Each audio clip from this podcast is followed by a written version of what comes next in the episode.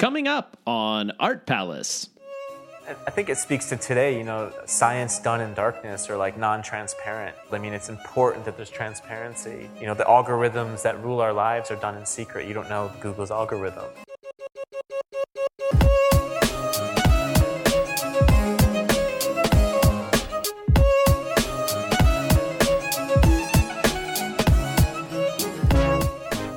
Welcome to Art Palace, produced by Cincinnati Art Museum. This is your host, Russell Ihrig. Here at the Art Palace, we meet cool people and then talk to them about art. Today's cool person is Christopher Holland, professor at University of Cincinnati. This episode was recorded live on September 6, 2018, as part of our Moving Images film program. Mary Shelley's novel, Frankenstein, celebrated its 200th birthday this year, and Chris joined me on stage for this conversation after a screening of the 1931 film adaptation starring Boris Karloff.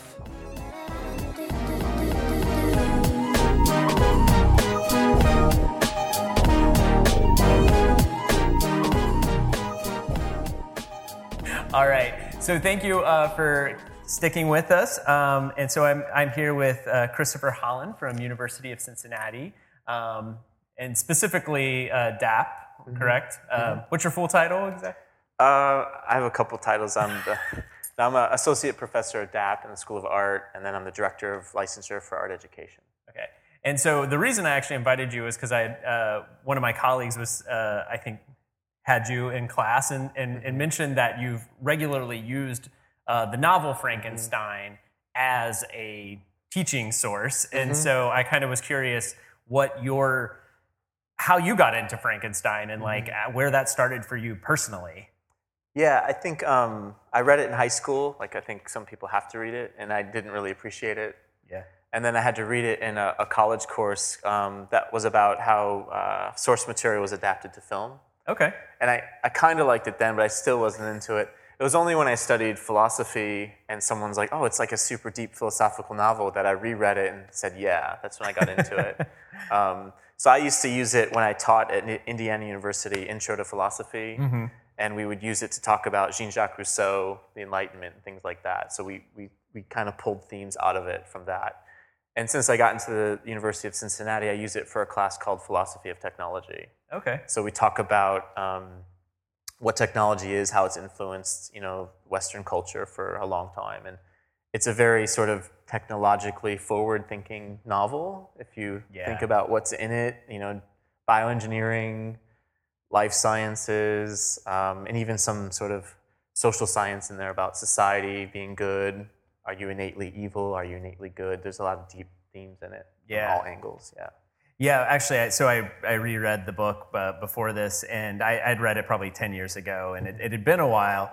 Um, but I, I realized when I first read it, I thought, oh, this is, you know, everybody is so much more familiar with, I feel like, the film adaptation of it, that that has shaped the public consciousness of what Frankenstein is, mm-hmm. right? And so this cor- this Boris Karloff version of the monster is the sort of in everyone's mind what Frankenstein is. And then when you read the novel, you're like, what is going on? Mm-hmm. The monster when he starts when you finally he starts talking, you know, first I'm like, wait, he talks? Like mm-hmm. he, he speaks? And then he's he's like so eloquent and and you know, talking about reading Paradise Lost. Mm-hmm. And you're just like, this does not this is not what I expected at all. It's such a, a departure or the movie is such a departure mm-hmm. really from the source material.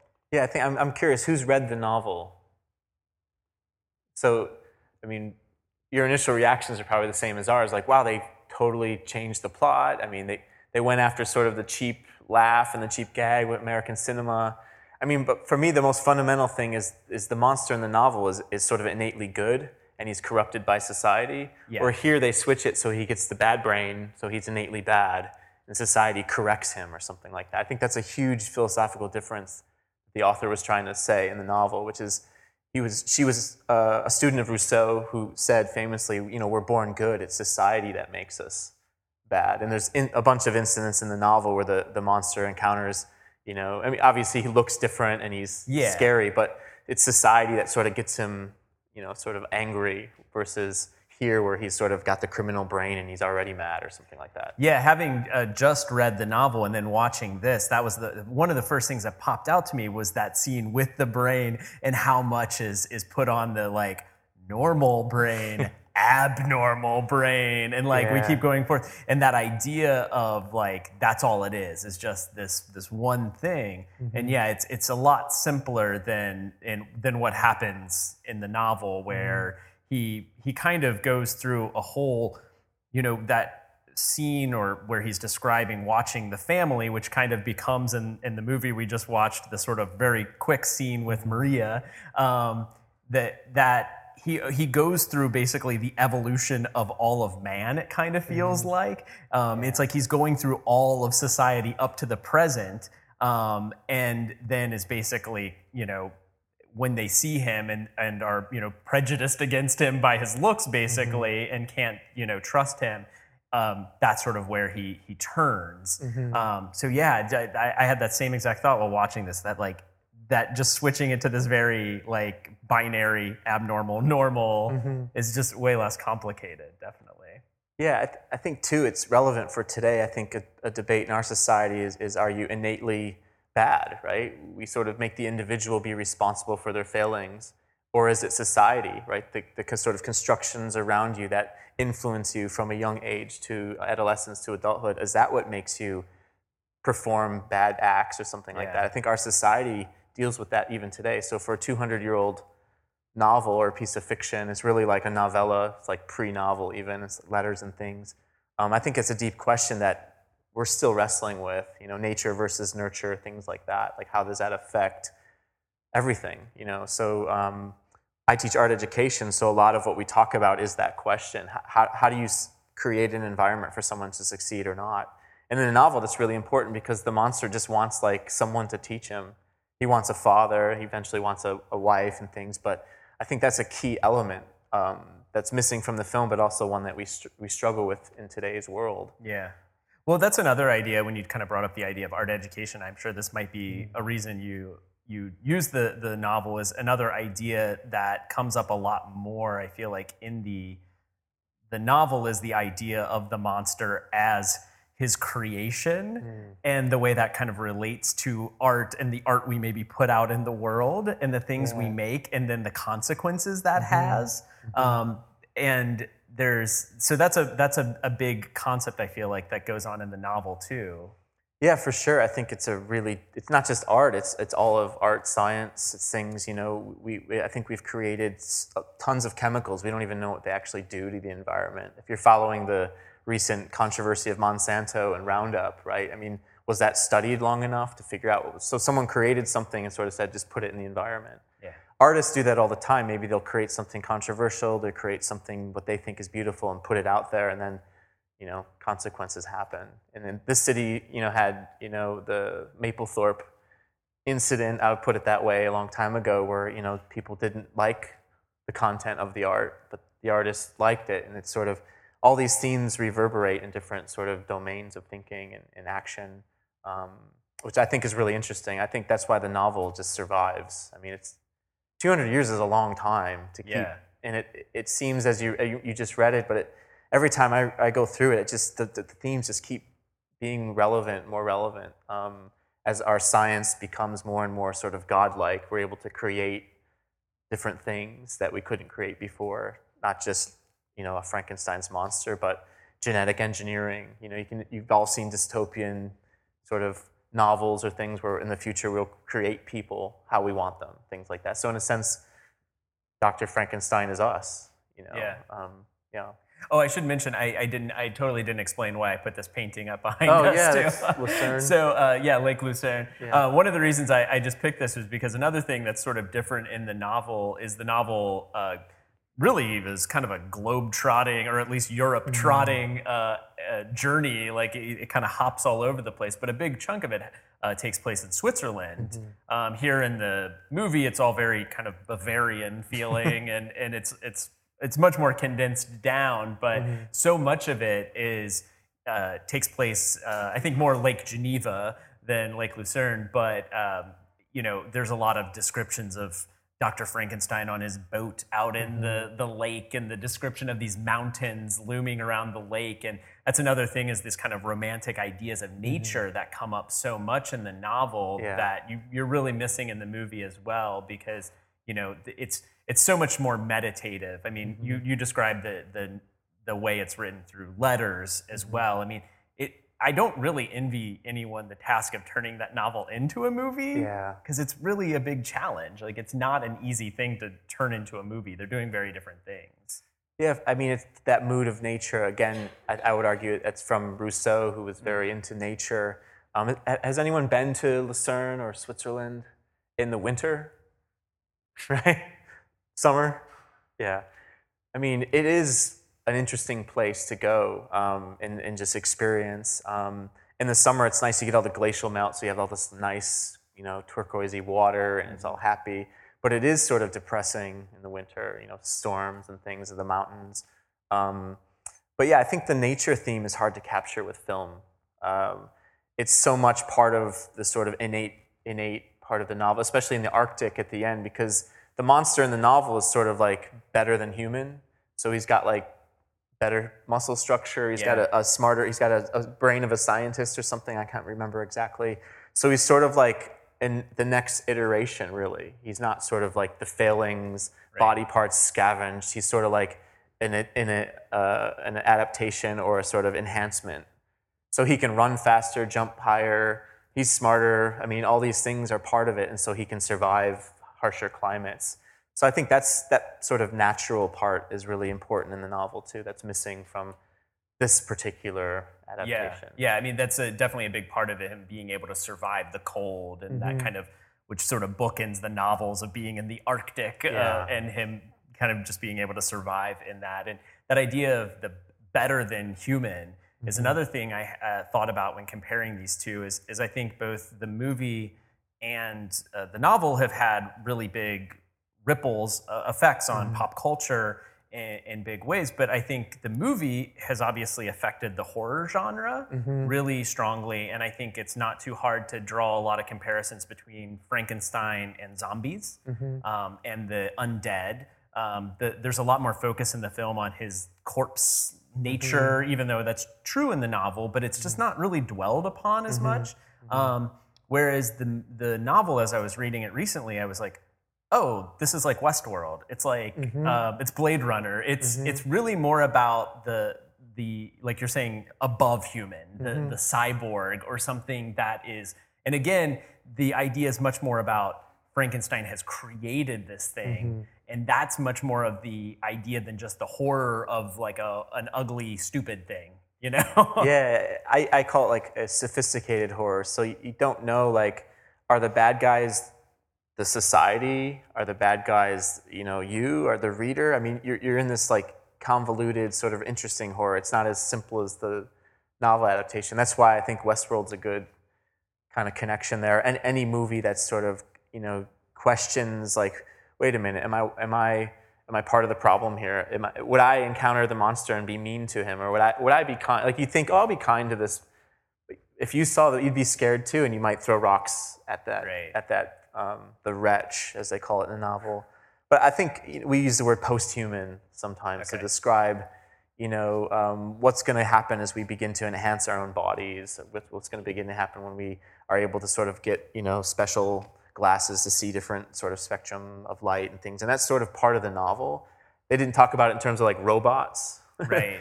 um, but it's it's more biological, which I think is really interesting. Back to the nature theme. It's it's very.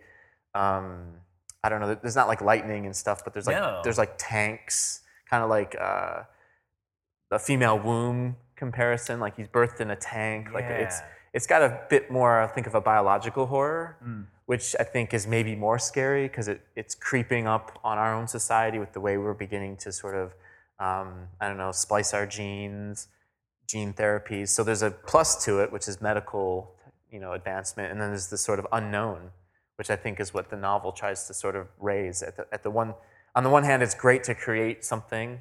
On the other hand, what happens without like the proper reflection and thinking about your creation? Yeah. There's so many things when you just brought up the lightning. There's so many mm-hmm. things that are iconic. And if I mm-hmm. think probably a lot of people are like me that you've experienced the your understanding of Frankenstein first through its movie, or really more accurately, its parodies. Mm-hmm. Like, and so, you know, talking about these adaptations, it's like so many levels. I mean, I think I probably understood more about the, the movie Frankenstein before I'd ever seen it mm-hmm. because I had seen it parodied and mimicked in so many other things. Even as I was watching it right now, I was just like, oh, it's like in Rocky Horror. Like, I was yeah, sitting yeah. there like thinking about all these other things that are like, oh, I, I never thought about like the whip scene. I was just like, oh, it's just like when Frank-N-Furter comes and whips Rocky. um, and uh, so, uh, you know, you're used to seeing all of that, but then you're when you read the book, you're kind of shocked by all the things that aren't there. You're Mm-hmm. like, wait, there's no, there's no. Here, Fritz in our mind, it's Igor, even though Yeah, that yeah. like happens much later. There's no mm-hmm. lightning. Mm-hmm. Even the cre- that's another big thing about just sort of how they spend time differently. Mm-hmm. I think it's really shocking to read the book and realize that like the creation of the monster and the birthing of the monster is like that. Yeah. It's just it happens, and you're almost like, wait, did I miss something? Did you're like, are there, are there pages missing in my book? Because you're used to imagining it this big drawn out thing with the lightning and all of that, and then it's just kind of very much like, yeah, I made the monster, and then the monster's gone. Like almost Yeah. as im- immediately, the monster disappears, and then it, it- so it's totally a different um, uh, pacing and, and sense of like the narrative in, in that sense as well. Yeah, I, I, I think the author Mary Shelley did a brilliant thing, not trying to describe with some sort of contemporary scientific process. She sort of just has it happen. So 200 years later, it's the black box. We can imagine how it happens Right. with our current ideas of how things could be, I don't know, created like that. And then the second thing, yeah, the pacing, I think in the novel is really interesting because there's this like dread all the time because the monster disappears Yeah. but then it appears at certain points. I don't want to give it away for those who haven't read it, but it's that's a huge part of this tension that it's it's it's there but not there. And I think that was also brilliant by the by the author to sort of create this horror tension of like, is it going to come at any time? It could just be there, right? And I think that's really missing from the film adaptation. There's an element of that in the house at the end where he strangles um, the bride to be I forgot Elizabeth. Elizabeth, sorry. Yeah. And um, but the whole novel is like deep with this dread, um, which I think is really important, and it, it's hard to capture in film, maybe. Yeah, there's but although I mean I can imagine there's so many scenes that in the book that stick out to me of like of him seeing the figure just in the lightning Yeah, flash yeah. and stuff that are do feel really cinematic. Mm-hmm. even though it's pre-cinema um, to me. But you you can imagine how that could translate really well. I mean, Mm-hmm. have you ever? Have you, I'm assuming you probably have watched basically every adaptation of this. I've watched quite a bit. Yeah, my favorite was the Robert De Niro one. yeah, the Kenneth. Branagh. Yeah, that was as close as I think they they kind of got to the novel. yeah. Um, but yeah, there's this. I mean, I, I don't know. I lost count. There's like 20 something. I think maybe more Well, over uh, the years of just. As I was sitting here, I, I realized too when the credits came up too, it says adapted from a play. Mm-hmm. So the the version we just watched is not the first film version of mm-hmm. Frankenstein either, and then it's adapted from a stage version, mm-hmm. which I think that's another thing when you watch an old movie like this, it becomes really clear, like, oh yeah, like there is that sense of it's still very much like watching a play that's Yeah, filmed, yeah. um, especially in the way like it, it, what it becomes immediately obvious too is like there's no music, you know, there's no score. Um, it's just as if you were sitting in a theater and like every moment is not scored for you. Yeah, I think that's really cool. I mean, so so much of current contemporary cin- cinemas is so manipulated with the audio, and to have that sort of still have an element. I mean, granted, like someone mentioned the sort of ragdoll effects, but I think given the technology at the time, it still has a bit of horror in it that you know audience find interesting even today.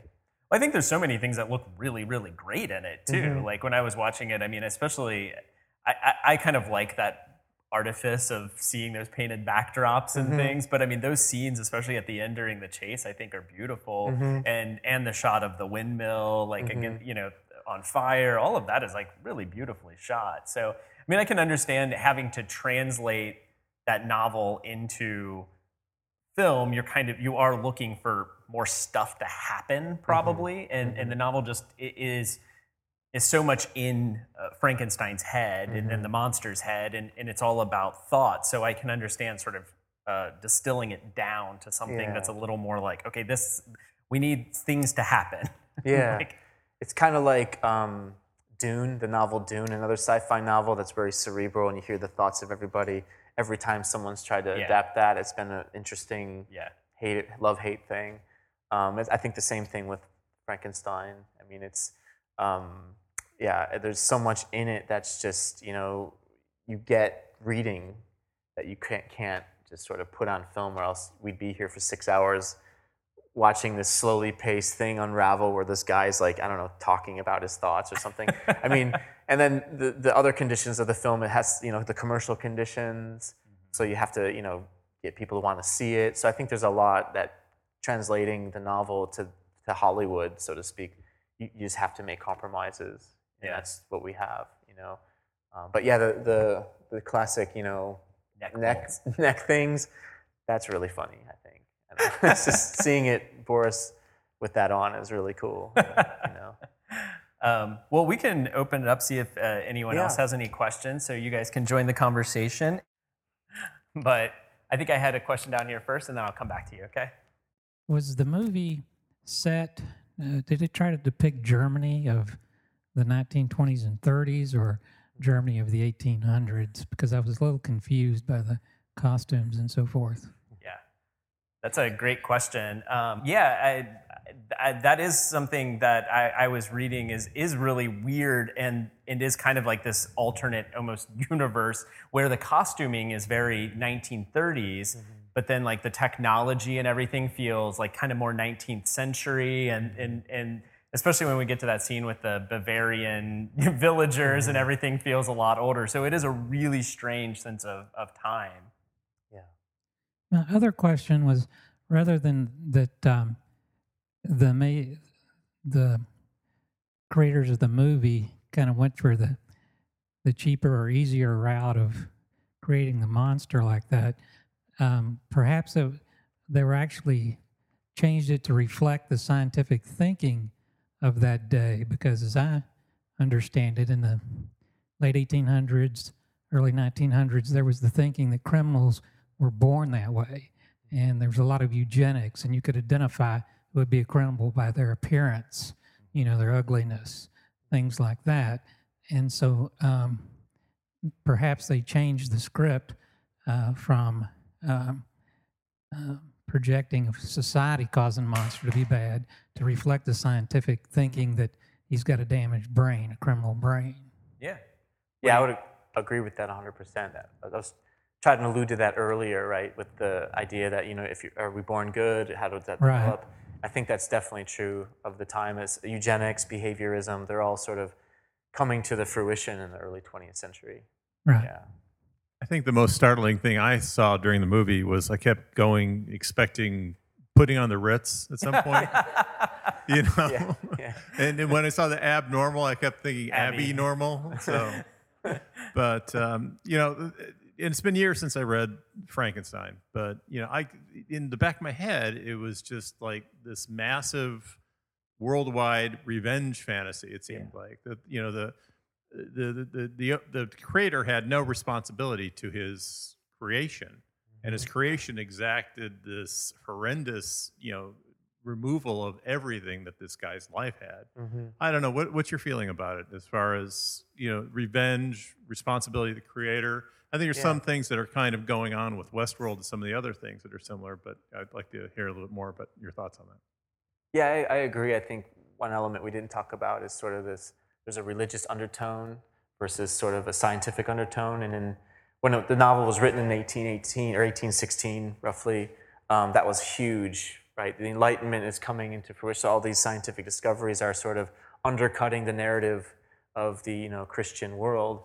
Um, and one of the big ones is that you know the creator. If if there, if we're saying there's no creator, then we're on our own, right? So I think that's a huge element of it. And then the revenge is also really interesting because it's it's it's sort of very sophisticated revenge. It's not sort of random. And I think that's what the, the sort of terror or the tension of the novel that's really good and hard to capture is. So it just shows how the the monster is actually a very um, intelligent, not super being, but you know he's able to sort of understand what's going to hit Dr. Frankenstein because remember, the, he really wants him to create a, a mate, right? Because he feels like he's this alone. There's no one else like me. I'm, I'm the next generation. I'm the next iteration of human beingness. So, it, it, actually, in the novel, they, he starts to do it, and then I won't give it away, but it doesn't end up working out, and then it's even more revenge. It gets even more. So he still has, even though he's beyond human, he still has some certain human traits. You know, like, um, and maybe revenge is one of the, the bad ones he keeps, but it's it's also enhanced. He can't just jump higher and think longer or whatever, but even his revenge is enhanced in a sense. So I think all that's at play in the novel, and it's really uh, just a, a, a great read to reread, even, especially given today's sort of ideas about science and our developments about um, genetic engineering and things like that. Also, as far as a film ad- adaptation, um, I don't know if you've ever seen Penny Dreadful before. I, I haven't. Okay, Yeah. the depiction of the monster and the relationship to Frankenstein is probably the best I've ever seen. Oh, I'll have so to yeah, check that you- out. it's it's worth the you know there's worth all the werewolves and everything else to go. with it. Yeah. It's good. Thanks. The the, uh, the film adaptation. Mm-hmm. The only thing I ever found that was uh, similar was the uh, the title. Uh, it has nothing to do with the book. The book doesn't illustrate anything in this. Mm-hmm. You have to take this in a historical context. 1931, you're at the uh, height of the Depression. The country is going down the tubes, Mm-hmm. and people are looking for a pure escapism. Mm-hmm. And this filled the bill. Mm-hmm. This and Laemmle and Universal, which were going out of business until these films hit a, a mm-hmm. niche with the public and brought people into the theaters for to purely get away from their lives, and that's what this is. And I think to, to try to have this even begin to explain the novel is is is not a fair connection at all. Uh, this was pure escapism. This and and a whole genre of uh, Universal uh, horror movies that came after this. Those uh, those those lifted those people out of their daily uh, depression. More to say. One thing I, I would say for your students here, I think you as a professor and an educator, you have a responsibility to uh, to uh, to have them work through the dangers and pitfalls uh, for those of you who are are contemplating uh, grave robbing as a career choice. I can just go ahead and pass it on that way. Um, so I just kind of have a comment about the film adaptation, especially this whole preconceived notion of whether he's a criminal or not with his brain. I still feel that the director put societal norms on him because immediately the uh, he was he was good. He sat, he listened. He just mm-hmm. didn't like fire. He was just trying to survive. And the doctor was just like, "Oh, you stole a criminal brain." So mm-hmm. they started treating him differently. They started whipping him. They started chaining him up. And I feel like they created the monster still, even in the film version. Like it wasn't him, and he mm-hmm. just didn't understand. And I think that's really like what the true monster was: is the misunderstanding of what was going on. Um, Yeah. yeah. Yeah, as a future educator, I mean, we, everybody is recoverable no matter what. I mean, we can always work and work with people. We shouldn't prejudge them because they're like labeled criminal brains. That's a really astute catch, Ryan. Yeah, and I, I think that was something else I, I, I wasn't bringing up earlier, but I think is a fair thing to bring up about the director is also, I think, knowing that he was gay and mm-hmm. bringing in that. I mean, as I'm as a gay man watching it, I'm mm-hmm. constantly going like, "Oh, Frankenstein, Dr. Frankenstein is like very queer coded to me," mm-hmm. and there's a lot of scenes where he's, you know, that scene where he's talking, I think, with his professor about like like haven't you ever wanted to do something crazy or something? And i was like this is For sure. so gay.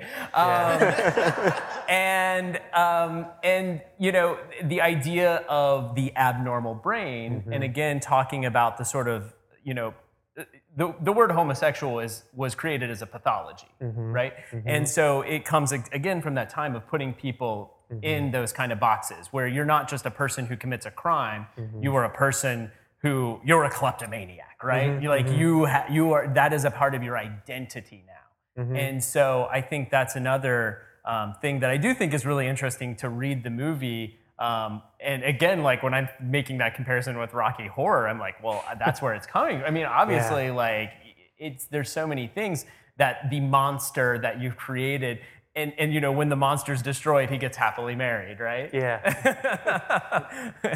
Uh, That actually makes me think of another point I was going to have. Uh, what the other person said about, uh, I think of the time uh, Frankenstein didn't have any responsibility for his creation. Is that a reflection on like, um, you know, our ideas of like that we're not responsible for the things we create, like the atom bomb and stuff like that? So that was a good comment. That yeah, I felt like Frankenstein didn't get in any trouble because he was really the one who murdered people because he's created the monster. Yeah, I mean that's yeah. you could make that connection.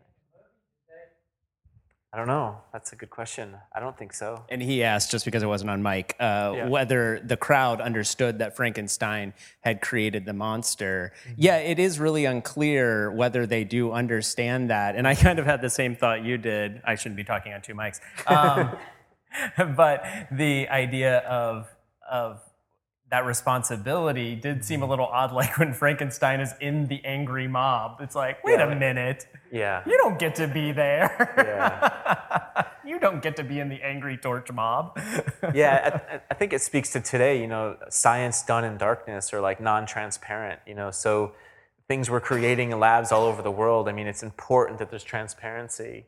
You know, even like artificial intelligence. You know, a lot of the, the leaders of, of that science want it out in the open.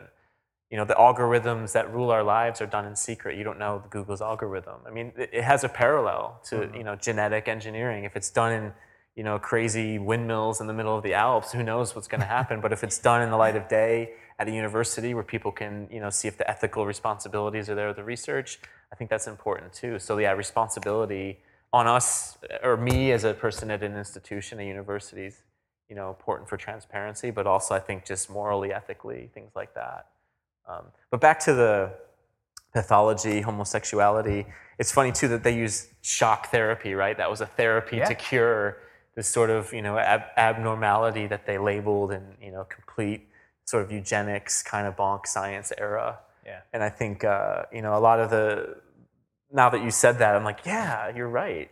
There's a way to watch this with a really interesting lens that I think even makes the film maybe more interesting to us today than it might have been, you know, before uh, you mentioned that. yeah, yeah. Are there any other questions or comments? Oh, one back here. I just uh, wanted to see uh, what you guys thought about the impact of the visual, some of the visual things in this movie, as far as the art and you know, just some of the things you see in it are so iconic that you're mm-hmm. still seeing those types of things today in a lot of horror films and, and art and imagery. Mm-hmm. You know, like the the way the the cemetery looks at the mm-hmm. beginning, and you've got like the the skeleton with the sword you know like that like you wouldn't see that imagery in an actual cemetery but you see it all the time in in horror films and just you know the torch mob. We we're still seeing things like that and just you know the way the the the, the dungeon type sets look and the windmill and everything. Like if, if you remember the movie van helsing um they did the whole flaming uh, windmill at the end of that. And I just, I, I think the impact of the visuals of a lot of the Universal films were so influential, and we're still seeing that today. So I just kind of wanted to know what your thoughts were. No, I, yeah, it's, I think it's very true. Like, uh, I think we're at a point too where like it's it's cool and clever to subvert those, you know, you know, go-to imaging or go-to tropes of, of horror films or any any type of film genre. And I think, um, yeah, it's just part of the history of film, and you know, and it comes from plays and stage sets, and it's just yeah, it's very interesting to trace all that imagery back. Um, and then in art, it's really interesting too because a lot of the imagery comes from medieval art or Gothic art, things like that. You know, horror. Yeah, when I was watching it, especially the cemetery scene at the beginning, I, I, I picked up on that look too, which to me had a lot of inspiration from earlier sort of German expressionist mm-hmm. silent films. Mm-hmm. Um, that was like the big thing I kind of noticed. Like, oh, they're, they're co- obviously all of the diagonals in the mm-hmm. movie, really diagonal heavy. Um, that's one of the things I love about the laboratory set is like there, it's like there's no right angles anywhere. It's all weird angles. Like that beautiful shot of Dr. Frankenstein looking down from that window and that just weird like It's like, overhang. yeah. Like it's so bizarre. The architecture of it almost Mm-hmm. is like doesn't make sense. Um, to to like when you try to figure out like how does this even it's hard to even get a grasp on it, you know? Yeah. Um, so yeah, I think you're you're you're spot on. And you know, one of the things too, I think we're we're talking about how the monster in this version of the monster has become the public consciousness version of the monster. And I think part of it is on the strength of its design, mm-hmm, right? Mm-hmm. You know, like it looks so good. And I think that's something the novel doesn't really spend a lot of time describing. I mean, it mm-hmm. doesn't give us like a really great, good image. Um, but I mean, there's a lot of, I feel like, horror adaptations that I, you know, movies are visual and books are, are not. And so I think it's common for the movie adaptation to have to figure out, like, well, we have to show something, so we better make it look really interesting. I mean, I remember reading uh, The Shining and going like, it was the same thing. Like, where's the twins? Where's the the hedge maze? Like, all of the things I love from The Shining are not really in it. Um, And it's one of those things where I feel like Kubrick's vision and adaptation of that is, is to me more interesting than reading the, the source novel, um, just because the imagery is so uh, so evocative and, and also he doesn't really explain any of it. He just lets it be mysterious. So he'll take some things from the book and then just never explain it. So we have another comment, and this might need to be our last one for the evening. Uh, just a, a just a question. I don't know. It may be something in trivia. I can probably look up on Google. But um, there there was a Spanish version of Dracula in 1931. I don't know if there was ever a Spanish version of Frankenstein. Was there? I don't know. Okay, but it, it, it actually had different actors. They actually, the Dracula one actually had the same sets, mm-hmm. except they did it at nighttime, and it was a completely different cast. Oh, interesting. Hmm. And it's interesting because the sexuality of that particular film, when you see it between the Bela Lugosi one, mm-hmm. it's completely different. The pacing's hmm. different. It's, it's it's it's almost like a completely different film. So if you get a chance, keep an eye out for that one. But Okay. I don't know if there's a Frankenstein version. I kind of doubt it though.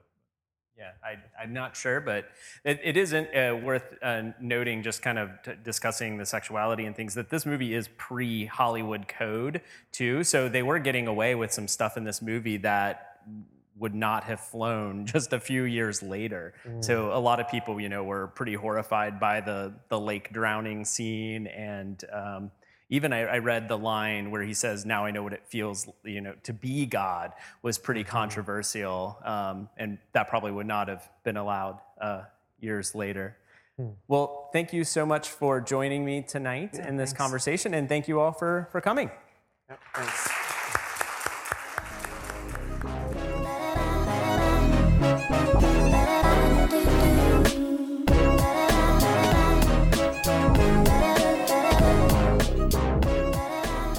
Thank you for listening to Art Palace. We hope you'll be inspired to come visit the Cincinnati Art Museum and have conversations about the art yourself.